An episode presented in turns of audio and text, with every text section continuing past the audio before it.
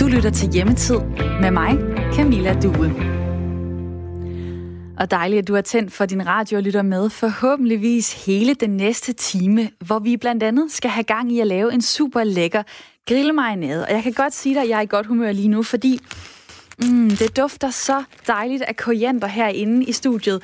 Der er allerede legnet op med tomatpuré, ingefær, lime, æblecidereddike og meget mere, som vi skal bruge til at lave en lækker grillmarinade senere i programmet. For det er ved at være grillsæson, og måske er du en af dem, der allerede har hævet Weberen eller gasgrillen frem. Den sidste uge har der dog i hvert fald været strålende vejr til at lave lidt øh, udendørs kokkeri. Måske bliver det også nødvendigt, at det er derhjemme, man skal grille, og ikke i sommerhuset, for der må vi ikke tage hen, har statsministeren sagt. Eller må vi? Det er noget, der har fået øh, folk til at diskutere på tværs af landet, for hvad var det lige, Mette Frederiksen helt præcis mente, da hun kom med denne her kommentar på et pressemøde i mandags? Om kort tid er det påske. En tid, som mange familier har stærke traditioner omkring, og hvor jeg tror, det for mange kommer til at føles ekstra hårdt, at man ikke kan mødes og se hinanden. Her bliver det helt afgørende, at alle holder ved og holder afstand. Så i påsken får vi behov for, at alle bliver ved med at tænke sig godt om og bruger andre metoder til at tale med hinanden. FaceTime, telefon, send et gækkebrev, men hold jer hjemme. Hold jer hjemme. Er det en opfordring, eller er det et forbud? Det har øh, sommerhusbyråerne rundt omkring i landet diskuteret, og sommerhusejerne er også i tvivl, for må man, må nogen overhovedet tage sommerhus i påsken? Det er der jo så delte meninger om, og det er der også på de danske øer. I morges her på Radio 4, der kunne man blandt andet høre direktøren for Ærø Turist- og Erhvervsforening sige, at alle danskere de er hjertens velkomne på Ærø. Om lidt så ringer jeg så til Anholdt og får en status derfra, for her har øen taget nogle forholdsregler for at begrænse folk i at tage afsted til Anholdt. Hvis vi ikke må øh, være sammen med dem, vi holder af i påsken, så kunne man jo ringe øh, sammen, som statsministeren har foreslået, man kunne øh, sende et gækkebrev, eller man kunne give folk en sang direkte her i radioen. I dag der skal dagens sang gå til en i din familie, som du gerne vil se i påsken, men som du ikke har mulighed for at være sammen med på grund af coronavirus-situationen. Og jeg vil gerne lægge ud med den her.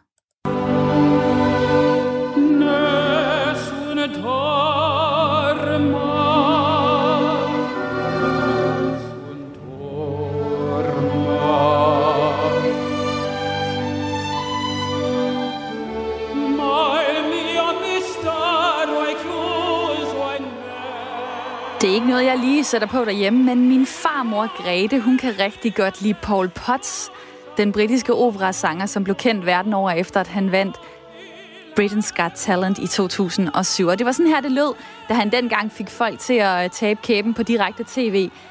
Han sang en, øh, en del af den italienske opera Nessun Dorma. Og jeg ved, at min farmor har nogle CD'er liggende derhjemme. Og farmor, du skal ikke ned på knæ, du skal ikke rode med det der og bøvle med at få sat det på. Hvis der ikke kommer andre bedre bud på dagens sang end det her, så spiller jeg Paul Potts for dig i radioen med Nessun Dorma. Det kan jo også være, at du sidder og tænker derude, ah, den sang, det er ikke lige min kop te. Jeg vil hellere sende en sang afsted til en i min familie. Og det er jo egentlig det, jeg håber, at du vil. Så skal du sende mig dit ønske på sms nummeret 1424. Start beskeden med at skrive R4, lave et mellemrum, og så skrive, hvilken sang fra hvilken kunstner vi skal spille. Hvem er sangen til? Og hvad betyder den sang for den person i din familie? Du, du må også meget gerne lige skrive, hvad du hedder, øh, så jeg ved, hvem det er, der skriver ind til programmet. Dagens sang i dag skal altså gå til en i din familie, som du gerne vil have set i påsken. Hvilken sang skal vi høre her sidst i programmet, og hvorfor betyder den noget for ham eller hende i din familie? Send dit bud lige nu afsted på en sms til nummer 1424. Start beskeden med at skrive R4, lav et mellemrum, skriv så beskeden og send den afsted. Og rigtig hjertelig velkommen til Hjemmetid.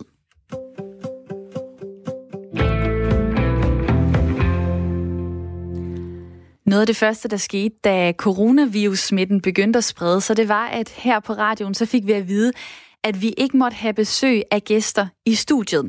Og her i programmet Hjemmetid, så har vi jo så løst det med telefoninterviews, men jeg har nogle kollegaer, som normalt knokler benhårdt for at rejse rundt i hele Danmark og møde folk ansigt til ansigt, høre deres historier og lave blændende reportager. Det kan de selvfølgelig ikke lige nu, så derfor så har jeg lige en opfordring til jer derude. Selvom vi ikke har mulighed for at komme ud blandt jer og lave interviews, så, behøver, så betyder det jo ikke, at vi ikke kan høre fra jer. Derfor så vil vi gerne faktisk høre fra dig, dig, der lytter med lige nu. Hvordan påvirker situationen med corona dit liv? Hvordan lyder din hverdag lige nu? Er der noget, du lærer? Hvad får du tiden til at gå med? Hvem savner du at kramme her i coronatiden? Min kollega er leder nu efter, lige nu efter personer, som har lyst til at fortælle os og Danmark, hvad den her ekstraordinære historiske situation betyder for jer. Det kan være, at du er enlig. Det kan være, at I er en hel familie, der har lyst til at være med. Det kan være, at I er et kollektiv af venner. Det, I skal gøre, det er, at I skal sende en mail til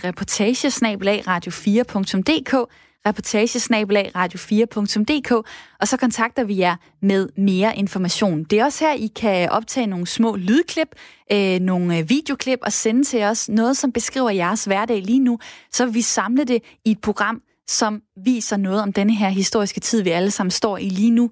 Mailadressen det er reportagesnabelagradio4.dk. Og Liselotte Arns Sørensen, formand for Anholdt Borgerforening. Hvis du skulle sende sådan en mm. video afsted lige nu, hvad vil man så kunne se der, hvor du sidder? Ja, men lige nu, der vil man jo bare kunne se, øh, at jeg sidder helt alene her i vores hus, øh, fordi min mand, han er ude at arbejde. Han laver nemlig heldigvis noget, hvor han sidder og arbejder alene i en, i en maskine.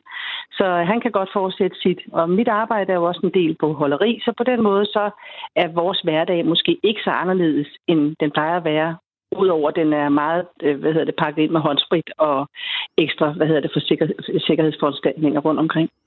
Det er jeg glad for at høre, at øh, I tager jeres øh, forholdsregler. Du er formand mm. for Anhold Borgerforening, hvor 50-60 mennesker er, er medlem. Det er cirka halvdelen af Anholds øh, befolkning. Mm. Og øh, hos jer lige nu, så går snakken om, hvordan I kan undgå at få coronavirusen øh, til mm. øen, og, og undgå, at den spreder sig. Blandt andet derfor, så er det så blevet besluttet, at færgen, som øh, normalt kun sejler en gang om dagen, den skal tage færre passagerer. Ikke 100 mennesker som normalt, men kun 35 kan komme med færgen. Hvorfor er den her beslutning så vigtig for jer på øen? Altså, øh, de 100 var jo allerede en neddrosling, kan man sige, og nu er det så droslet endnu længere ned til de 35. Og øh, grunden til, at vi har været inde og se på det, det er jo fordi, at der på anholdt er, øhm, der er ligesom kun én af hver i funktionerne. Der er én læge, der er én sygeplejerske, der er én brugsuddeler osv. osv. Fordi selvfølgelig er vi jo ikke mere sårbare end andre mennesker er for at kunne få det. Men, øh, men vi er sårbare på den måde, at der kun er én i funktionerne, så når nogen falder fra, så bliver det lidt ret, eller bliver det ret fatalt for øen, ikke? også for så står man og mangler den funktion øh, som sådan. Er der nogen, der har øh, coronavirus hos jer, som I kender til nu? Nej, vi kender ikke til, at der er nogen, der har det. Så, så overordnet kan man sige, der går vi ud fra, at man faktisk ikke har det. Men det kan man jo ikke tillade sig at sige, fordi vi rent faktisk ikke kan teste det. Så derfor så skal alle jo opføre sig, som om, at de kunne være en smittebærer, og på den måde tage hensyn til andre mennesker. Der bor øh, små 130 mm. mennesker på øen, mm. og øh, 50 ud af de 130, de er over 65 år. Det vil sige, ja. de går nok i kategorien ældre beboere. Er de gået i isolation? Er øen mere tom, end den plejer at være lige nu? Ja, det, ja, det er den. Og øhm, det er jo det. Nu er der jo mange, som der ikke vil bryde om at høre, at de er ældre, når de er over 60, fordi det føler de så sikkert ikke. Men det er rigtigt, det er jo sådan, det bliver, det bliver betragtet. Og der er flere, som jo også kan have nogle andre øh, nogle andre, øh, ikke sygdomme måske, men nogle andre forhold omkring deres øh, fysik eller et eller andet, som gør, at, øh, at de vil være rigtig dårligt stillet, hvis de fik det. Så der er forskellige, som der går en form for øh, selvvalgt karantæne, og siger, jamen øh, vi, vi skal i hvert fald helst ikke have det, fordi det kunne blive fortalt for os. Så vi holder os væk, eller får brusen til at bringe vores varer og sådan noget. Altså nogle af de ældre, som, som siger, det her det ville være rigtig, øh, øh, rigtig svært for os, hvis vi fik det inden for dørene. Så det er der folk, der gør, ja. Lige nu der, der bliver det diskuteret øh, på forskellige øh, øer og blandt forskellige sommerhusbureauer og sommerhusejere, mm. om der må komme nogen i, øh, i påsken, om turister må komme der, om dem, der ejer sommerhusene, må komme og åbne dem op her til, til sommersæsonen. På Ærø, der er der flere Ærø-borgere, som ikke vil have turister til øen, øh, men øh, her i morges, der kunne man øh, på Radio 4 her høre, at øh, direktøren for Ærø Turister og Erhvervsforening siger, jamen, alle danskere, de er hjertens velkomne her på Ærø.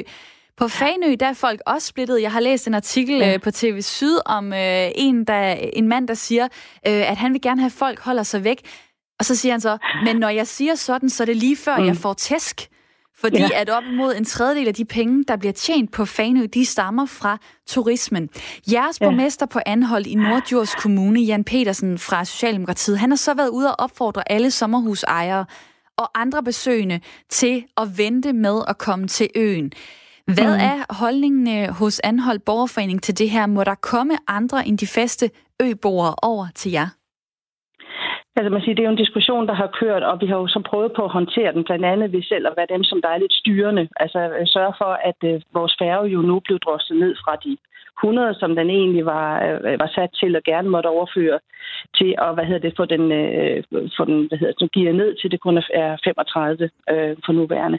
Så man kan sige, at vi har prøvet på at gå ind og gøre det sådan, at det er dem, som der er de ansvarshavende, der ligesom skal tage nogle af beslutningerne. Så har man, øh, Jan Petersen har jo appelleret, øh, og det har han jo også gjort på baggrund af statsministerens øh, hvad hedder det, udtalelse om, at man skal prøve at begrænse og lade være med at tage ud til øerne. Og, og man kan sige, grund til, at Jan Petersen også siger det her, det er jo fordi, han står jo så også med problemet, hvis der er nogen af de her øh, beredskabspersoner, eller hvad skal man sige det, altså vores øh, sygepleje, vores hjemplejefolk, eller alle de her. Hvis der er nogen af dem, som der falder fra på grund af det her, så har han jo også et andet problem, at skal til at sende folk over for at kunne varetage de opgaver på øen. Så man kan sige, gensidigt, så er, er holdningen, øh, vi vil gerne have det droslet ned på et minimum. Men når det er sagt, så vil jeg sige, der er jo selvfølgelig ikke et forbud. Øhm, og hvis folk de kommer, og, og bare man ikke kommer i hobetal, men kommer der nogle enkelte nogen, som siger, jamen vi kan ikke være hjemme, fordi vores hus et eller andet, vi har aftalt, at hele huset skal brydes op, og vi altså været nødt til at planlægge det sådan, at vi kan tage vores, øh, at vi så tager i vores sommerhus. Hvis man opfører sig ordentligt, så tænker jeg, at det er, at det er en fin mulighed, hvis det er, det, det er sådan, at man, at man kan overholde de retningslinjer, der er. Men vi har appelleret til, at dem, der kan, der være, fordi så får vi selvfølgelig et så lille antal til at, at rejse hertil, og dermed mindsker vi også øh, risikoen for, at der kan komme nogen med smitte hertil. Hvor vigtig øh, en, en sæson er påsken egentlig for jer? Altså, hvor vigtigt er det, at øh, sommerhusene øh, bliver, bliver åbnet op, at der kommer gang i, i turisterne fra påsken af? Altså, det plejer at være en ret stor sæson, øh, påsken, fordi det er stort set de fleste af vores sommerhusejere, der der dukker op og, og gør deres, øh, deres sommerhus øh, hvad hedder det, klar til sæsonen. Så det kommer klar til at kunne mærkes i nogle af de små øh, turistrelaterede øh, hvad hedder det, virksomheder, som vi har. Og, øh, og, og det er jo et problem, så man kan sige, øh, nu kunne jeg se, der var en lille restaurant her, som der begynder at sige, at det her det, det kommer til at blive svært for os, fordi vi er små i forvejen.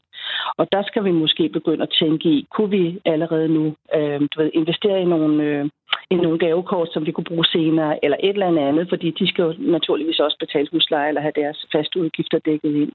Så måske skal vi se på, hvordan kan vi gå ind og hjælpe hinanden her. Øh, det vil være en god måde at gøre det på, og der er jeg faktisk ret sikker på, at vi har en, en stor gruppe af vores øh, faste gæster, som vil være med til at hjælpe os, hvis det er, at de lige får at vide, hvordan, det, øh, hvordan de vil kunne gøre det. Ja, for det er vel noget af det, som øh, både bekymrer øh, dig og mange andre. Det, det er økonomien i det her. Det at, øh, mm. at sommer- øh, og forårsmånederne øh, er særligt vigtige øh, for jer, øh, som jo ja. er en, en, øh, en ret lille ø, og hvor der kun bor øh, 130 mennesker. Det er jo ikke det, som øen lever af, det er alle de andre mennesker, der også kommer over og, ja, og nyder godt af jeres smukke natur osv. Ja. Øh, indtil nu har du en fornemmelse af, hvad, øh, om det her har haft nogen økonomisk betydning for jer. Øh, frygter I, det kommer til at, at have det inden for de næste øh, uger eller måneder? Altså, vi kommer der til at se spor af det her hele vejen rundt. Øh, vi har jo også en færgedrift, som jo nu går glip af øh, en indtægt, øh, hvad hedder det, ved at man ikke tager de passagerer med, som man plejer. Det er jo, altså man siger, man laver et budget året før, så der er jo ikke nogen, der har vidst, at det her ville komme. Så jeg, kommer, jeg der regner der med, at vi kommer til at se nogle, øh, nogle eftervirkninger af det hele vejen rundt, og hvordan søren vi så kommer til at skulle takte det, det, det kan jeg ikke lige overskue lige nu. Men det er klart, at der kommer jo en regning på alt det her. Fordi du kan se, at vores færge, øh, det er jo også en forsyningsfærge, forstået på den måde, der kommer madvarer og sådan noget med. Så den sejler jo øh, alligevel, og den har jo sin, sin, øh, sin, sin fartplan, den sejler efter. Øh, så hvis indtægtsgrundlaget det falder, øh, fordi det, det, det, er jo ikke kun, man kan sige, passagererne falder, jamen der kommer heller ikke så mange varer med, det vil sige, der er ikke så meget fragtside heller. Så, så vi får jo noget udfordring senere hen med, hvordan Søren får vi lige enderne til at passe sammen. Øhm, og det gælder jo ikke kun dem, altså det gælder også hele vejen rundt i vores, i vores øvrige samfund. Ikke? Så det bliver, det bliver spændende at se, hvordan Søren vil få det klare. Lad os håbe, at øh, vejret bliver ved med at være med jer. I mm. hvert fald så, at øh, hvis, øh, hvis coronasmitten er overstået i løbet af sommeren, så øh, kan det valgfarte med øh, glade øh, danske og udenlandske turister til, til Anholdt. Øhm, al den her ja. snak om, om, hvad man må i påsken, det har ja. jo fået øh, vores statsminister til at og blandt andet øh, skrive på Facebook nu, øh, drop den store øh, påskefrokost med familien, ja. udsæt besøgende hos venner og familie, selvom man ikke har set dem i lang tid, og undgå at rejse for ja. meget rundt i landet, så vi, får, vi ikke får spredt øh, smitten ja. øh, endnu mere, end, øh, end vi måske gør i forvejen. Hvis mm. vi ikke øh, kan være sammen med dem, vi holder af i påsken, så kunne man jo øh, ringe til dem. Man kunne også sende dem en sang direkte her i radioen, og derfor så har jeg lavet noget i dag, der hedder Dagens ja. Sang. En sang, der skal gå til en i ens familie, som man gerne vil have set i påsken. Og Liselotte, du får lov til at komme med et bud her. En sang, du gerne vil sende til en ja. i din familie, som du ikke kan se i påsken. Nu har jeg i hvert fald tre, jeg gerne vil have set i posten, plus et par, et par øh, sidegevinster, kan man sige, med nogle, nogle, øh, nogle svir, en svigersøn og en svigerdatter. Så jeg har i hvert fald lige en, en lille flok, jeg rigtig gerne vil have set her i posten. Men jeg tænker måske, at øh, jeg tænker, det har været vigtigt at vælge en dansk øh, kunstner, fordi de er jo lidt presset, og jeg ved, at de får jo øh, de får betaling for de sange, der bliver spillet i radioen. Så jeg tænkte, det skulle i hvert fald være et, et, en dansk udgave af nogen. Øh, så jeg tænkte, vi skulle tage TV2, og så er vi ude i en situation, hvor det er, at vi vi tænker, det, det er lidt øh, svært i øjeblikket, og så skal vi huske at leve livet. Så jeg tænker, at vi skulle, øh, mit bud kunne være, at det skulle være hele verden, øh, hele verden fra forstanden med TV2. Ej, den vil min mor også gerne høre. Så øh, Nå, den er, er i hvert fald øh, på listen. Jeg overvejede faktisk, om det var hende, jeg skulle sende en, en sang til. Øh, men så tænkte jeg, det bliver altså min farmor, fordi at, øh, ja. Man ved ikke, hvor mange år hun er tilbage, så lad mig give hende Paul Potts. Men nu er du kommet ja. med et andet bud, og derfor bliver det ikke Paul Potts. Nu øh, er øh, hovedføreren her, det er TV2 Hele Verden fra øh, Forstanden. Er det det, den hedder? Ja, jeg tror jeg, ja. Liselotte ja. Sørensen, ja. tak fordi du var med her, formand øh, for ja. Anholdt Borgerforening. Det var hyggeligt. Tak fordi I ringede. Tak lige med. Ja. Og du kan selvfølgelig også byde ind med, hvad for en sang du gerne vil sende til en i øh, din familie. Nummeret det er 1424. Det vil sige, at du tager din mobiltelefon, så skriver du det her korte nummer 1424, øh, og så skriver du ned i beskeden R4, du laver et mellemrum, og så skriver du, hvad for en sang fra hvilken kunstner du gerne vil sende til hvem i din familie. Altså, hvilken sang skal vi høre sidst i programmet i dag, og hvorfor betyder den noget for ham eller hende i, øh, i din familie? For øh, godt og vel to uger siden, øh, der blev der rusket godt og grundigt op i, øh, i de flestes øh, hverdag, tør vi godt sige. Og pludselig så skulle man så omstille sig til en øh, anderledes øh, situation, hvor arbejdet det ikke foregik på kontoret, men øh, derimod derhjemme. Og væk var, øh, hvis man har sådan en, en ergonomisk øh, stol, et hæve-sænkebord, en hurtig sparring med kollegaerne. Og i sådan en situation, der kan gode råd jo være dyre, men ikke hvis man ringer til dig, Jette Ditlev. Velkommen til programmet. Tusind tak skal du have. Du er ledelsesrådgiver i dit eget firma Ditlev Consulting, så er du bestyrelsesmedlem i flere virksomheder, og sidst men ikke mindst, så underviser, underviser du blandt andet også på Syddansk Universitet. Og du har tilbudt din hjælp til virksomheder kvitterfrit. Og først og fremmest, hvad er det, du kan hjælpe med? Jamen det, jeg typisk hjælper med, det er at skabe øh, vækst i virksomheder. Men det kan også være ledelsesopgaver. Så noget af det, det handler om, det er, hvordan kan man for eksempel fastholde kontakten til sine kunder i den her situation? Hvilke muligheder er der overhovedet for, at man kan sælge noget? Der er jo rigtig mange virksomheder, som faktisk står og kigger ind i, at deres omsætning forsvinder mere eller mindre. Men derfor kan man jo godt på en eller anden måde have en kontakt med kunderne. Det kunne også være, at man arbejder med innovation. Så det kunne være en del af det. Og du sidder jo så har dit eget firma, og er sikkert også ramt af det her, og så går du til, så kommer du til tanken, jeg kunne hjælpe andre gratis. Hvordan når du frem mm. til det? Jamen, det er grundlæggende, fordi at jeg synes, vi står jo i en fuldstændig surrealistisk situation alle sammen. Altså, når du kigger ud af vinduet, er det skønt og smukt forårsvejr, men vi ved jo godt, der er noget galt, og det rammer alle. Og der mener jeg, at vi skal løfte i flok, øh, og det skal vi på den måde, vi nu hver især kan hjælpe med. Og øh, her der bidrager jeg rigtig gerne til at bruge nogle af mine kompetencer, hvis det kan få nogen øh, til at overleve eller komme videre i deres virksomhed. Og jeg tænker på, der, der, det kan jo være rigtig mange typer, øh, øh, typer af virksomheder. Øh, altså det kan være små, det kan være store. Øh, hvad for nogen øh, kan du rådgive, og hvordan vil du gribe opgaven an, når det er nogen, du ikke kender, som ringer og siger, Jette, I need your help? ja, nu er det jo sådan, at i min forretning, der arbejder jeg med rigtig mange, øh, som jeg ikke kender. Og jeg arbejder faktisk både med, med ledelser og direktioner og bestyrelser i store og små virksomheder. Øh, jeg gør det også i mange forskellige brancher, og det, der typisk har været kendetegnende for det igennem alle de år, jeg har arbejdet på den her måde, det er, at det er nogenlunde de samme udfordringer, de kommer til at stå med. En ledelsesmæssig udfordring. For eksempel den her med, hvordan leder jeg på distancen nu? Det kan også være nogle meget konkrete ting omkring, øh, hvordan er det, jeg skal prøve at arbejde med, min, med mine kunder nu her. Hvordan kan jeg holde en kontakt med dem? Og det gælder egentlig på samme måde, om det er en lille eller en stor virksomhed. Det er klart, at i den her situation, der er der nogle af de store virksomheder, de har mange flere muskler, end de mindre virksomheder har. Og jeg kan sige, at dem, jeg har talt med indtil videre, øh, der har det været en blanding af, øh, hvordan kan vi arbejde med salg, og så har det været øh, nogen, der gerne vil arbejde med innovationsprojekter. Altså noget, vi havde i skuffen, som vi nu fik tid til at kigge lidt mere på, så at når vi kommer ud på den næste side, eller på den anden side af tunnelen, så er vi allerede klar til noget nyt. Og hvordan er det at sidde øh, online og ikke engang have mødt folk, øh, og så skulle, øh, eller om det er på telefonen, så give dem øh, den her sparring. Øh, altså jeg tænker, det er måske ikke sådan, du normalt øh, lige arbejder, altså... Øh... Jamen det, det er ikke så anderledes, fordi jeg er også vant til at arbejde virtuelt, uanset hvad. Der, hvor forskellen er, det er, at normalt så øh, har vi en kombination af fysiske møder og virtuelle møder. Og her der kan det godt være, at det så lige tager lidt ekstra tid at tale sig ind på hinanden. Men det her, det er jo også en tillids, øh, altså det er en tillidsting. Så hvis der ringer en til mig, som jeg ikke kender i forvejen, så øh, spørger vi selvfølgelig lidt ind til hinanden, og hvad betingelserne er. Og selvfølgelig er der 100% fortrolighed. Ellers så kan man ikke arbejde med den her, øh, altså på den her måde. Og det betyder så også, at hvis der er en fortrolighed, så, så er det faktisk sådan, at virksomhederne åbner, og lederne åbner sig og siger, nu skal du høre, det er den her udfordring, jeg gerne vil tale med dig om. Og det har jeg øh, 15 års erfaring i. Så jeg tror egentlig, at, at, øh, at det er sådan en, et, et meget trygt rum for mig at arbejde på den vis.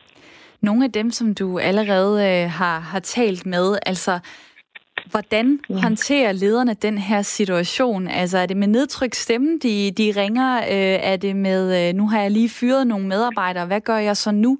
Eller hvad er det, øh, de kommer øh, til dig med? Nej, det, det er det ikke. Jeg tror, hvis man ringer til mig, så tror jeg ikke, at man er øh, hvad skal man sige, helt ude på kanten. Der tror jeg, der findes andre steder, som øh, som kan være øh, langt bedre med bedre kompetencer. Øh, også i, i nogle af erhvervsfremmesystemerne, eller for eksempel en revisor eller noget. Hvis man ringer til mig, så er det typisk, fordi man står i en situation, hvor man gerne vil prøve at tænke kreativt, og hvordan kan jeg i øvrigt sådan strategisk prøve at arbejde med den her situation. Det betyder jo ikke, at vi ikke også taler om, hvilke typer af kompensationspakker er der nu, øh, så videre, Men, men meget ofte, så, så er vi øh, lidt, lidt længere væk fra, fra kanten af. Dem, der virkelig er på kanten, tror jeg har behov for noget andet end det, som jeg kan tilbyde. Tak fordi, at øh, du var med her. Tak fordi, du hjælper andre. Jette Ditlev. Selv tak. Og have, have det godt derude og passe på hinanden. I lige måde ledelsesrådgiver i dit liv Consulting. Og øh, på vej ind og øh, fjernundervise en hel klasse nu, og derfor lader jeg Jette Ditlev øh, gøre det, mens jeg bliver her i, øh, i radioen. Og jeg skal huske at sige, at øh, Jette Ditlev er faktisk også en af de rådgiver, som man kan ringe til, hvis man ringer til Jysk Fynske Mediers hotline for virksomheder. Det er en øh, nyopstartet hotline, der hedder Erhverv 112, øh, og den giver mulighed for, at man kan få noget øh, gratis sparring og noget hjælp og nogle gode råd til alt fra øh, finansiering, kommunikation og meget mere. Så en sådan slags øh, førstehjælp til lokale erhvervsdrivende, som er ramt af coronakrisen lige nu.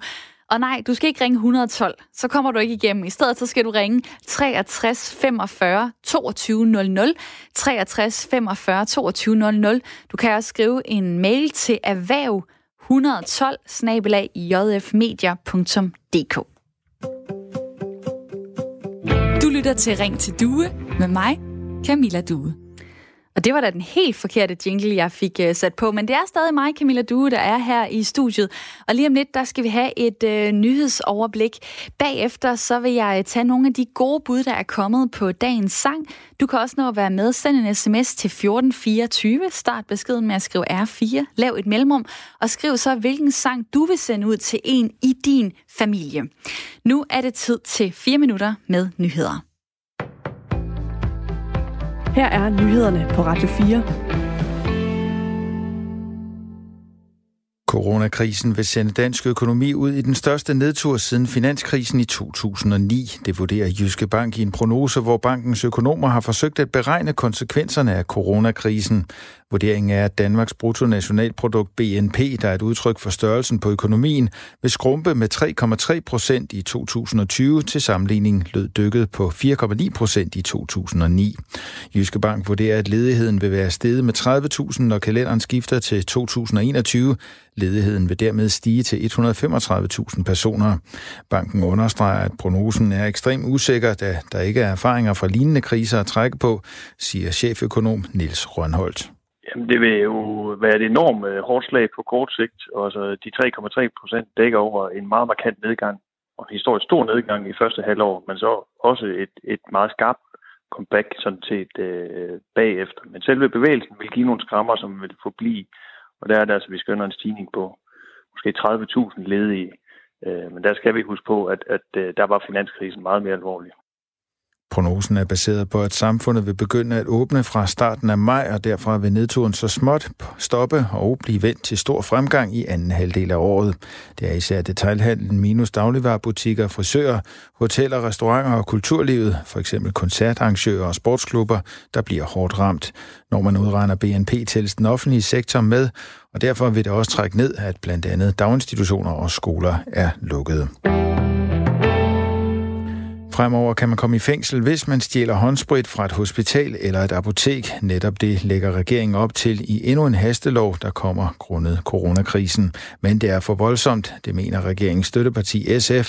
Retsordfører Karina Lorentzen siger. Jeg synes, det er voldsomt at give en fængselsstraf, hvis bare man tager en enkelt håndsprit. Det synes jeg er helt forkert. Øh, hvad så om tre måneder, hvor vi ikke længere har en situation? Giver det så mening at sætte folk i fængsel for en enkelt håndsprit? Det synes jeg ikke, og det vil jeg arbejde på at få inddæmmet. Regeringen vil i dag ikke kun fremsætte et lovforslag, som skal straffe personer, der udnytter coronakrisen til at begå kriminalitet. Den vil også fremsætte lov, et lovforslag om at ændre epidemilovgivningen, så forsamlingsforbuddet kan strammes yderligere, men kun hvis der er behov for det. I øjeblikket er det forbudt at samles flere end 10 personer. Det nye lovforslag vil gøre det muligt at indføre et forbud mod, at tre personer eller flere befinder sig det samme sted. Undtaget er familiemedlemmer og personer fra samme husstand. Desuden gælder sådan et forbud ikke arbejdspladser. Selve lovforslagene, som altså skal førstebehandles i dag, er endnu ikke sendt til partiernes retsordfører. I løbet af det seneste døgn er yderligere 18 med sygdommen covid-19 døde i den svenske hovedstad Stockholm. I alt er 37 døde af coronavirus i hovedstadsregionen. Sundhedsdirektør i regionen Bjørn Eriksson siger, at byen befinder sig midt i en storm, og at myndighederne er klar til at hæve beredskabet til det højeste niveau. Med de seneste dødsfald er i alt 62 nu døde i Sverige efter at være blevet smittet med coronavirus. Tørt med en del sol og temperaturer op mellem 6 og 11 grader varme, lunest i Vest- og Nordjylland. Du lytter til Radio 4. Mit navn er Thomas Sand. Der er flere nyheder om en halv time.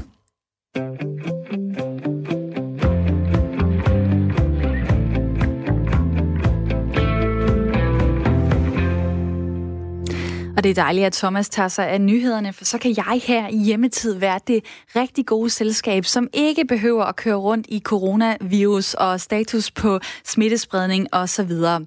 Lige nu, øh, der skinner solen så smukt over Aarhus. Selvom det er øh, koldt, og jeg står indenfor i studiet, så bliver jeg i godt humør af det.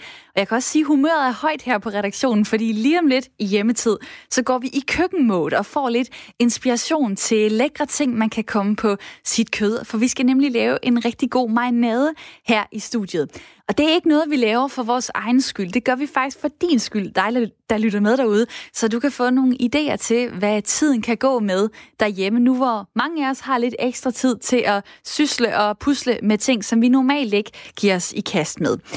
I hjemmetid, der har vi også hver dag dagens sang, og i dag der skal dagens sang gå til en i din familie, som du gerne ville se i påsken, men som du ikke har mulighed for at være sammen med på grund af coronavirus-situationen. Jeg spørger altså efter en sang, som vi skal spille sidst i programmet. Hvorfor skal vi spille lige den til en i din familie? Der er kommet øh, det her bud. There were seven Spanish angels at the altar of the sun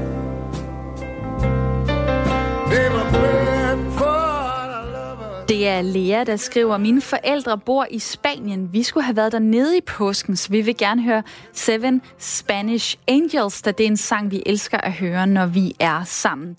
Så er der også kommet et øh, dejligt bud her. Øh, kære Radio 4, jeg vil gerne sende Autobahn fra Kraftværk ud til min bror, fordi den har været med til at skabe vores fælles forståelse for musik, tale og kunst. Tak for programmet, kærlig hilsen, Moritz. Og tak fordi I skriver sådan nogle dejlige sms'er, så er det da bare alt for fedt at øh, gå på arbejde. Dig, der lytter med, har også stadig mulighed for at sende dit ønske ind. Et musikønske, der skal gå til en i din familie. Nummeret, det er 1424. Du starter beskeden med at skrive R4, så laver du en mellemrum, og så skriver du, hvilken sang fra hvilken kunstner vi skal spille, hvem sangen er til, og hvorfor lige netop den sang. Ja, det er mange ting, jeg beder om, men du ender også med at gøre en i din familie sindssygt glad, hvis du kan sige, hey, tænd for radioen, for nu spiller jeg en sang til dig, fordi vi ikke kan være sammen i påsken. Nu har jeg fået øh, besøg af min øh, dejlige producer, Isa. Velkommen til Isa. Hej. Du kommer jo i studiet, når det er, vi skal have gang i øh, forskellige dejlige køkkenting. Og øhm, det gør vi, fordi at vi jo har mere tid derhjemme lige nu. Altså, vi skal ikke øh, fragte os på arbejde, vi skal ikke smøre madpakke. Vi har nogle ekstra minutter hver dag, som vi får foræret. Dem kan man jo så bruge på at, at gå i køkkenet og forkæle sig selv, måske kæresten eller familien. Og nu øhm, har jeg tænkt mig, at vi skal tale med en mand, der kan gøre os klogere på en rigtig lækker grillmarinade. Fordi det er ved at være grillsæson, og vi skal kunne finde ud af at lave en dejlig marinade, så vi kan glæde vores familie med noget lækker mad. Hej, Anders Jensen. Hej du. Hej, du er ansvarlig for Webers Grillakademi. Altså, du arbejder altså hos øh, Weber og er ansvarlig for deres kokke i Norden og de undervisninger, der er i forhold til grillmad. Hvad får du tiden til at gå med derhjemme lige nu? Jamen, øh, jeg arbejder faktisk øh, på fuld tid, fordi øh, vi har faktisk øh, udvikling af opskrifter og gør os klar til den øh, kommende sæson. Så alle kokke, der er ligesom parkeret hjemme, kan ikke komme i køkkenet og undervise, så de sidder hjemme og laver opskrifter og øh, udvikler nye menuer og ting og sager, så de er klar til, når det slipper igen. Så øh, vi holder os bare i gang og god stemning. Det var da rigtig dejligt at høre. Nu mm. begynder det jo at blive øh, godt vejr. Altså det er forårsmånederne, det er sommermånederne, der er på vej nu. Og så finder man grillen frem. Hvad er det egentlig, en grill kan, som en almindelig ovn ikke kan? Jamen det, jeg synes, en, øh, en grill kan, det er det der med at skabe noget, noget hygge ude på terrassen, og det, øh, det må vi jo gerne, kan man sige. Så, øh, så det her øh, samlingspunkt, som grillen øh, faktisk repræsenterer, det gør, øh, at man ligesom øh, får fundet hinanden på en anden måde. Og det, øh, altså det er, jeg har jo ikke selv ovn, faktisk. Øh, alt bliver grillet, selv øh, julesmørknager, som ting bliver grillet. Så for mig, der er det jo øh, en, en helårsbeskæftigelse, kan man sige. Altså, er du lidt crazy eller hvad? Du griller julesmåkagerne? Ja, altså der, der bliver grillet julesmåkager, pebernødder og hvad der ellers nu øh, hører sig til i alle de her højtider generelt set. Så øh, der er ingen ovn i, i, i skabet derhjemme. Ej, der, er, der er til gengæld flere grills øh, at arbejde med. Så det, øh, det, er, det er den vej, det går for mig. Kan man, kan man lave alt på en grill? Kan man lave øh, kyllingetærte og øh, kager og Altså, jeg kender jo ja. de der standard ting, man laver med, med pølser ja. og lam og alt det der, men, men kan, man, kan man lave alt på en grill? Jeg vil sige, at man godt kan lave alt på en grill. Der er nogle få ting, der ikke uh, giver mening. For eksempel uh, ny, altså nyopgravede kartofler. De skal bare lige koges. Uh, der er ingen grund til at grille dem på den måde. Men ellers så kan du grille alt, hvis man har lyst. Og man skal kun gøre det, hvis man har lyst. Man skal ikke blive tvunget til, fordi naboen griller helt vildt skal man ikke selv gøre det. Men igen, alt kan grilles. Uh, så kan man grille en cheesecake, hvis man har behov for det. Så det er ikke, altså, det er kun, man har lyst, så kan man, og uh, har viljen til det. Ikke? Hvordan smager en grillet cheesecake? Er den ikke bare en smeltet blæverklat? Nej, slet ikke. Det, er, det hele drejer faktisk om at, at styre varmen og kontrollere varmen. Og det er sådan set den gamle hvad skal man sige, urting, vi har, at vi kan kontrollere ilden. Og øh, som man siger på grill, jamen, så kan vi kontrollere den moderne ild. Så derfor så, øh, så holder vi fast i, at man kan grille alt, hvis man har lyst, og det giver mening for, for hver enkelt. Men der er rigtig mange, der griller småkager, bager voller og øh, vinerbrød og alt muligt andet på, på grillen. Fordi man kan, og fordi man synes, det er hyggeligt, og det giver en eller anden form for øh, værdi til, til det, man står med. Og har man ikke haft øh, grillen ude nu, så skal den jo altid, man skal have det der dæk, dækne, eller hvad, hvad det hedder. Ja. Man skal gøre den rent og gøre den klar osv. Ja. Ja. Ja. Og det kan man jo meget passende lige gøre øh, her til weekenden. Så derfor så skal mm. vi nu i gang med at lave en marinade. Og vil mm. du ikke lige øh, instruere Isa i, hvad det er, der skal foregå? Jo, det som vi har lagt op til, det er jo øh, sørge for at give noget, noget smag til, øh, til de her marinader, eller som vi er i gang i her, en, en barbecue-sauce, øh, som er lidt tykkere end marinade. Øh, så det, vi har lagt op til her, det er en lidt speciel en, som giver noget andet, end det, man bare kan, kan finde normalt. Det er sådan lidt mere marokkansk inspireret, hvor der er noget varme krydderier i. Så det vi øh, skal her, det er, at vi har nogle friske koriander og noget hvidløg, som yes. er de øh, friske råvarer, vi har. De skal jo hakkes og snittes fint. Jeg hakker, så kan øh, du snakke videre, mens jeg hakker. så, så det er det. Og så, øh, så er det sådan, at øh, hvis man snakker marinader, det er jo det, man typisk lægger kød i, i en, øh, nu siger en pose eller en skål øh, i køleskabet. Og så, øh, så ligger kød og trækker i det. Men, øh, men mange gange så er der sukker i de her marinader, og for at undgå, at tingene bliver brændt, så, øh, så skal man være varsom med sukker. Så øh, jeg gør det personligt, at øh, jeg marinerer ikke sådan alt kød, men jeg vil gerne grille det direkte og, og få noget god smag, og så penser jeg det så løbende øh, undervejs med barbecue sauce eller noget andet. Så jeg bygger smagen op på kød i stedet for at marinere kød i det. Så, øh, så det er den måde, jeg gør det på. Men man kan jo gøre, som man har behov og lyst for. Men undgå for meget sukker, hvis jeg brænder på. Og brændt mad, det, det er ikke der, vi skal hen. Nej, det skal vi ikke noget. Nu har jeg hakket nogle øh, koriander, og så begynder jeg bare yes. at tage de, øh, de tørre krydderier i. Der skal noget peber, kan jeg se. Ja, det er oh. peber og ingefær, ja. kardemomme, og det er, jo, det, er jo, det er jo ingredienser, som vi normalt ikke forbinder med barbecue sauce. Så er der noget kanel, lidt stødt nellike, og øh, det er ikke fordi alting kommer til at smage øh, af jul, men man kan sige, at øh, de her varme krydderier understøtter faktisk øh, øh, en grundlæggende smag, når vi mm. arbejder med, med, med grillet kød. Og øh, der kan man bare dosere ned i sin egen opskrift, hvis man ønsker at have mindre af det ene, eller tage det helt ud. Så, øh, så gør man det. Så er der chili i. Det er også en, øh, en ting, som øh, typisk er i, i barbecue-saucer. Øh, mm. Så er der noget salt der er noget stjerneanis, og så er der eddike. Den der, stjerne, den der stjerneanis, ikke også? Mm. Øhm, altså, jeg har hele stjerneanis med. Skal jeg støde den i en morter først? Eller skal Nej, den det er øh, bare i som øh, helt? Det er bare i som helt, for den kommer okay. til at ligge og, og trække noget smag, når vi putter det i... Øh, ja. øh, på, på, jeg, jeg putter det på grillen i, i, en, i en wok eller en stegepande. Ja. Øh, man kan også godt lave det inde på komfuret. Jeg skulle lige tage at spørge, hvad hvis jeg ikke... Jeg, jeg bruger med altan. Kan jeg så godt gøre det på en, øh, på en gryde? Fordi jeg har ikke rigtig muligheden for at grille op derude. Lige præcis. Der skal ikke være nogen begrænsning øh, på, på den. Det er mere at sige, hvis man gerne vil lave det fra bunden af og mm. gøre det du udenfor, så gør man det sådan. Øh, har man øh, komfuret og lige siger, det er nemmere lige at gøre det, mens man sidder og laver noget andet, mm. så kan man bare lave det i en gryde. Mm. Så, øh, så der er det fint nok. Det er del øh, med mange ingredienser, der skal ja. i. Altså, bliver det ikke too much? Nej, altså faktisk mange barbecue-saucer øh, er oppe på rigtig, rigtig, rigtig mange øh, ingredienser og ting, og det er fordi, der var lidt nørderi i det. Mm. Så man kan sige, grundlæggende er der jo øh, typisk en barbecue sauce øh, noget ketchup, der kan være tomatpuré, og der kan være farin og øh, andre ting. Men der er mange, der er faktisk mange øh, smagsnuancer i, i en barbecue sauce. Øh, så derfor er det en god idé at lave en, en, en god portion, og så sætte den op i nogle, øh, i nogle øh, patentglas øh, og sætte den på køl, så har man det til næste gang, og den bliver bare bedre af at stå og hive noget, øh, noget, noget saft og noget kraft her. Nu hælder jeg så øh, 2 dl æblecideredike, og så tager jeg, nu har jeg blandet alle de tørre mhm. ingredienser, mm. og så ja. kommer vi til de, øh, til de våde. Hvad for noget ja. kød er den her god til, hvis jeg nu tager den her marinade med hjem i aften? Mm. Den er god til, øh, altså det er faktisk god til rigtig meget øh, kød. Altså det der er, det der er, hvor jeg siger, det giver mest mening, det er, når vi snakker øh, gris, mm. øh, når vi snakker, øh, hvad hedder det, øh, lam, er den, er den rigtig fantastisk til. Og den kan også sagtens bruge til, til oksekød. Så noget som vildt for eksempel, det er så ikke lige nu her, hvad vi skal gøre det, men, men der er det, øh, der, der synes jeg, at vildkød, det har sin helt egen unikke smag. Så mm. der skal man også passe på med, at man ikke har noget, der bliver for kraftfuldt.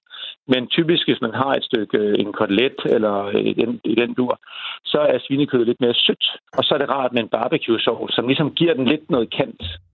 Og jeg så skal man bare lade være at kladre det ind i det. Altså, det kan godt være, at man tænker, ej, det er bøvlet med så mange ting, og det kan jeg ikke lige mm. overskue. Men den duft, der er i studiet mm. lige nu, er mm. både noget frisk, noget øh, sødt, no, altså... Det er helt utroligt. Jeg får næsten lyst til at bare putte det på som en eller anden øh, øh hummus øh, på, på ja, et stykke ja, ja. brød eller sådan noget. Det dufter helt fantastisk. Øh, jeg skal lige høre, du siger så, at man skal simpelthen ikke lade det ligge i øh, marinaden, men det er noget, man skal putte på løbende, mens man griller. Ja, man kan sige igen, at det er det, man kan gøre, som man har lyst. Har man succes med noget, så bliver man bare ved med det. Men der er, der er rigtig mange, som, som øh, gør, som man siger, det har, det har man jo altid gjort. Men der er, der er ingen grund til at gøre noget, hvis man ikke ligesom siger, hvorfor ligger det marinade? Jamen, det skal have en anden årsag. Så hvis man øh, er vant til at bruge nogle gode krydderier, har en god gammel opskrift fra noget, eller fundet sin favorite af en slags, så gør man det. Der skal ikke komme nogen og fortælle nogen, at nu skal du gøre det om, og det er forkert. For det er det spørgsmål om smag, og hvordan man piller derhjemme, og hvad man gør. Men hvis man lægger ting i marinader, og der er meget sukker i, så kan man risikere, og det er jo her, hvor grillmesteren typisk bliver presset, det er, når kødet begynder at få så meget varme, at det begynder at karamellisere, og så bliver det så sort. Og klassikeren, der hedder, jamen, det er lidt sort, det er lidt tørt, så vi drikker lige et glas rødvin ekstra. Det kan man godt sige, men det er bare det, man siger, prøv nu bare at gøre sig umage, når man griller, og så også levere et godt stykke kød og et godt resultat, fordi så, så er shining i 100 procent. Okay, det er altså også en ordentlig portion, jeg har lavet her. Hvad skal den så koges ja. ind, ikke også, når den er, nu skal jeg lige røre det hele sammen, så ketchup og tomatpureen bliver blandet rundt. Så, så skal den koges ind, eller hvad? Ja, så koger den ind, og det vil sige, der er jo, øh, så vil eddingen begynde at, at, at, at komme lidt mere til sin ret, og der er også noget limesaft mm. og noget øh, ketchup og tomatpureen i, og noget honning i, så der er sødme, der er syrlig. Alle de her nuancer er der, og når man så har den her øh, færdig, øh, og den har stået og, og ligesom kogt lidt og reduceret lidt, så bliver den sigtet, for der er jo de her korianderstykker i og sådan noget. Og koriander er der jo mange, der synes, ej, det skal vi ikke have. Men den smager ikke af koriander, den giver bare nogle undergrundende, nogle toner, som understøtter smagen. Mm. Så jeg er selv øh, stor fan af den her, øh, den her barbecue sauce, øh, for den har nogle nuancer, som en almindelig barbecue sauce ikke har. Og øh, så når jeg har meget sådan en røgsmag, det er sådan rigtig barbecue-tungt. Den er den mere sådan en, en, en rejse i krydderier, og det, øh, det synes jeg er fedt. Og det er simpelthen øh, helt utroligt at mærke, hvordan alle selv, ja. smagsløg øh, eller i hvert fald alle øh, små øh, porer i min næse siger, mums, det der, det er så godt. Det kan være, at det er det her, der bliver hamstret nu, fordi alle bare tænker, at vi skal ud og prøve den. Vi lægger i hvert fald øh, øh, opskriften op et eller andet sted på en marokkansk barbecue grillmarinade. Anders mm. Jensen, tak fordi du var med her. Jamen, velkommen til, at øh, passe på jer selv og hinanden derude. Mm. Det vil vi øh, gøre vores øh, allerbedste for. Derfor mm. står vi også på hver sin side af bordet. Isa, har du lige smagt på den, eller hvad? Nej, men det kan jeg da lige gøre. Der er ikke noget her i det, man ikke kan spise jo. Mm. Jeg tror, den er rigtig god, også når den bliver kogt ind, så bliver det sådan en rigtig tyk en, der lige skal lægges over på, øhm, på kødet. Det tror jeg, det smager sindssygt godt. Mm. Det er Anders Jensen, ansvarlig for Webers Grill Akademi, der kan et eller andet her, og som altså lige øh, hjælper os på vej. Lige nu kommer der ej, så mange gode historier på sms'en. Nummeret det er 1424. Jeg har bedt om øh, dagens, bud på dagens sang, som er en sang, der går ud til en i din familie, fordi vi ikke må se hinanden i, øh, i påsken. Der er en, der rigtig gerne vil høre den her. Det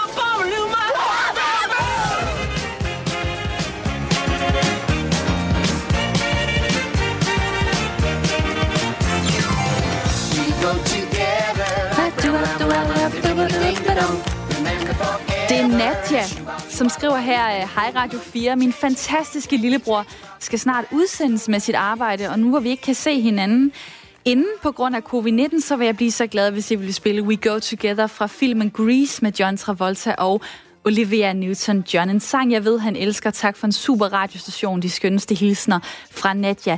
Der er en, der skriver her, jeg vil ønske øh, Perfect med Ed Sharon, da jeg ikke kan være sammen med min kæreste PT. Jeg arbejder som læge med coronapatienter her i Danmark, og min kæreste bor og arbejder på en radio i Tyskland. Grænserne er lukket, og vi må vente til stormen er blæst over, før vi kan ses igen.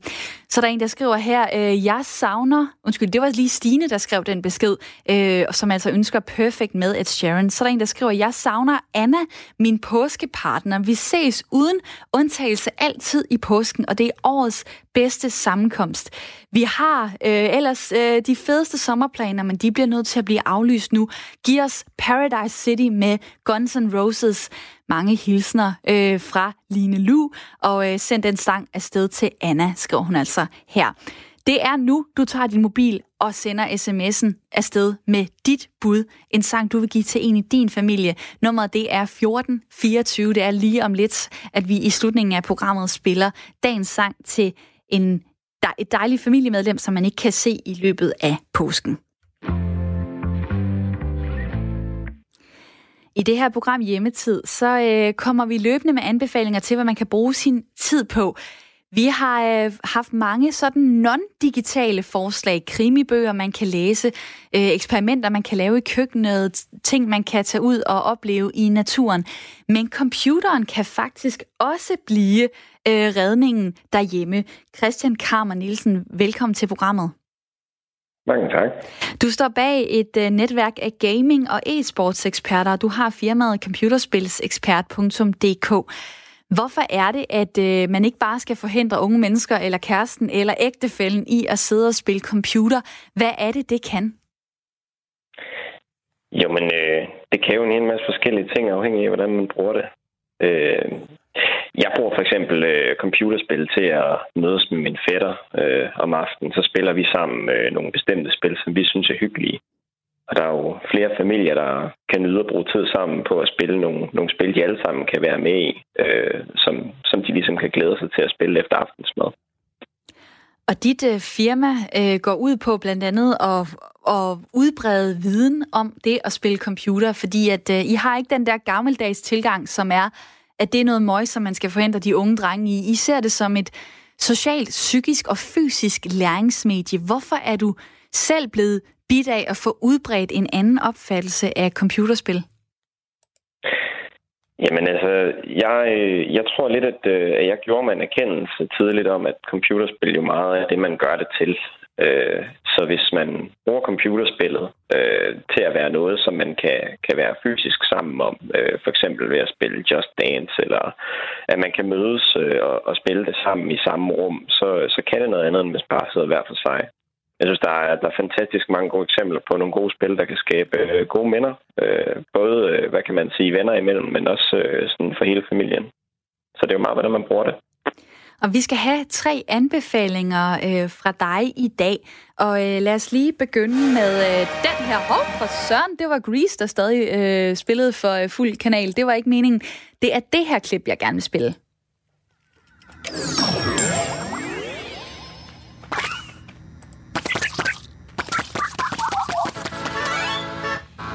Det er spillet Little Big Planet, som er et computerspil, som hvem kan spille? Ja, det er, et, øh, det er et rigtig hyggeligt spil, som øh, jeg faktisk også lige har kastet mig over at spille sammen med min, øh, min kæreste herhjemme i karantæneperioden. Øh, så har vi bare lukket på vores Playstation, og så har vi så spillet der om aftenen i stedet for at sidde og se serie. Så det er sådan en lidt mere interaktiv måde at være sammen på, hvor man skal løse nogle små gåder sammen og komme igennem nogle baner og sådan nogle ting. Det er super hyggeligt. Øh, og så er det øh, en spil, man kalder meget accessible, også for øh, grandpa-generationen. Det er ret nemt at lære at spille det, det er ret nemt at, at, ligesom at gå til det.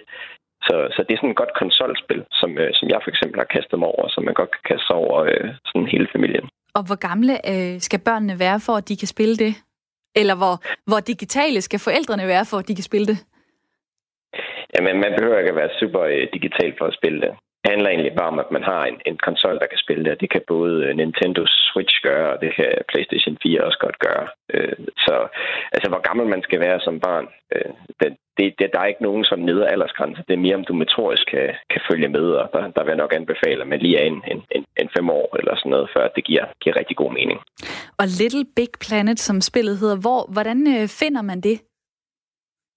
Jamen, øh, hvis, du, hvis du har en, øh, en, en Playstation, så kan du downloade det øh, ved at bare gå på, på nettet, eller en, en, en Nintendo for den sags skyld, og så, så kan man hente det ned. Og man kan selvfølgelig også godt købe dem fysisk, øh, eller bestille dem hjem, øh, så, så man kan bare smide det ind som en, øh, en, en, en CD.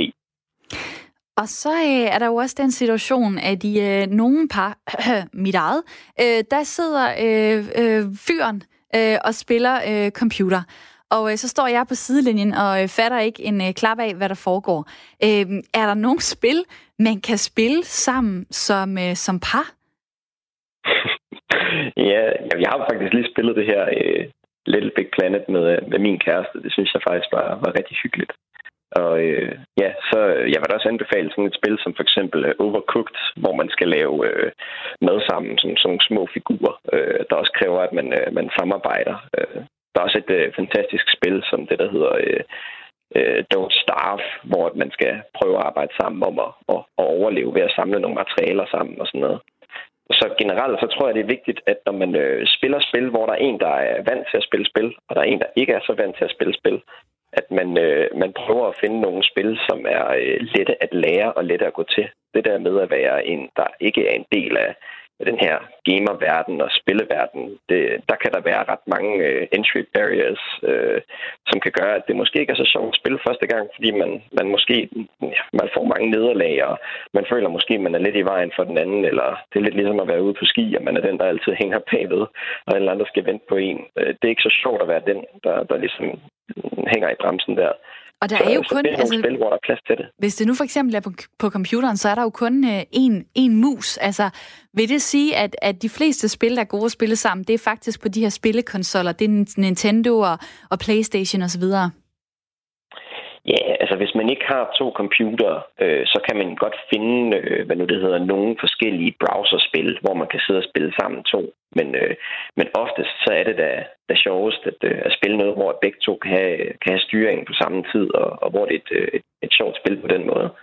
Der er, der er rigtig mange fine spil, man kan, man kan spille, hvis man også bare har hver sin computer, som de fleste jo har i hjemmet øh, hvor man måske kan sætte sig og spille minigolf med eller mod hinanden, øh, eller man kan spille tegn og gæt, eller alt muligt andet øh, godt, hvor man uh. også kan få andre med for andre husholdninger. Der ramte du lige øh, to ting, som jeg godt kan lide, fordi jeg er nemlig både god til minigolf og til tegn og gæt.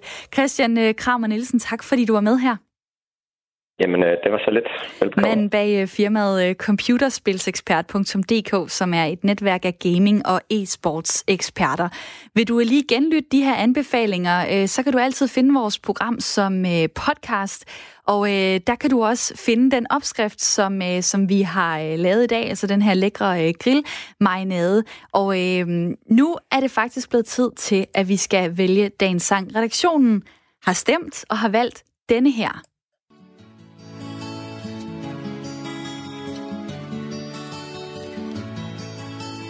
Det er forårsdag med Anne Linnets.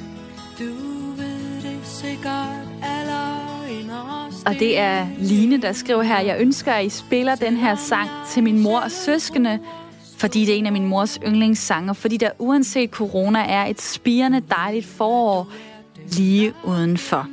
Og så er en, der skriver på sms'en, husk opfordringen med at spille dansk musik for at støtte danske kunstnere, som lider under arrangementaflysninger. Den her sms går så også ud til dig. Jeg ved, at al min sidste tid skal leves. Jeg ved, at tiden tæller hjertets slag. At alt det, vi har grædt igennem livet, det svinder på en forårsdag. En forårsdag, solen bare skinner. Som da jeg mødte dig den første gang. Og hele verden svandt kun solen så os og lavede en stille sang. Og det er den, jeg endelig har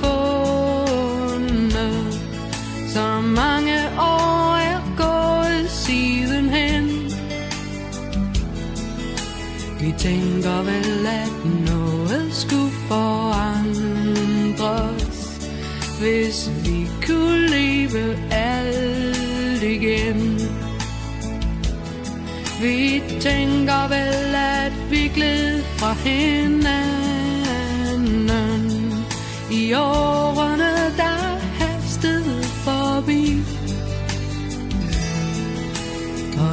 Er alting stille her i stuen, og store ord er svært at sige. En sang fra Line til Lines mor, og tak for alle de fantastiske forslag til dagens sang, også dem, jeg ikke nåede at læse op. Hjemmetid er tilbage i morgen kl. 9.05. Nu skal vi have nyheder.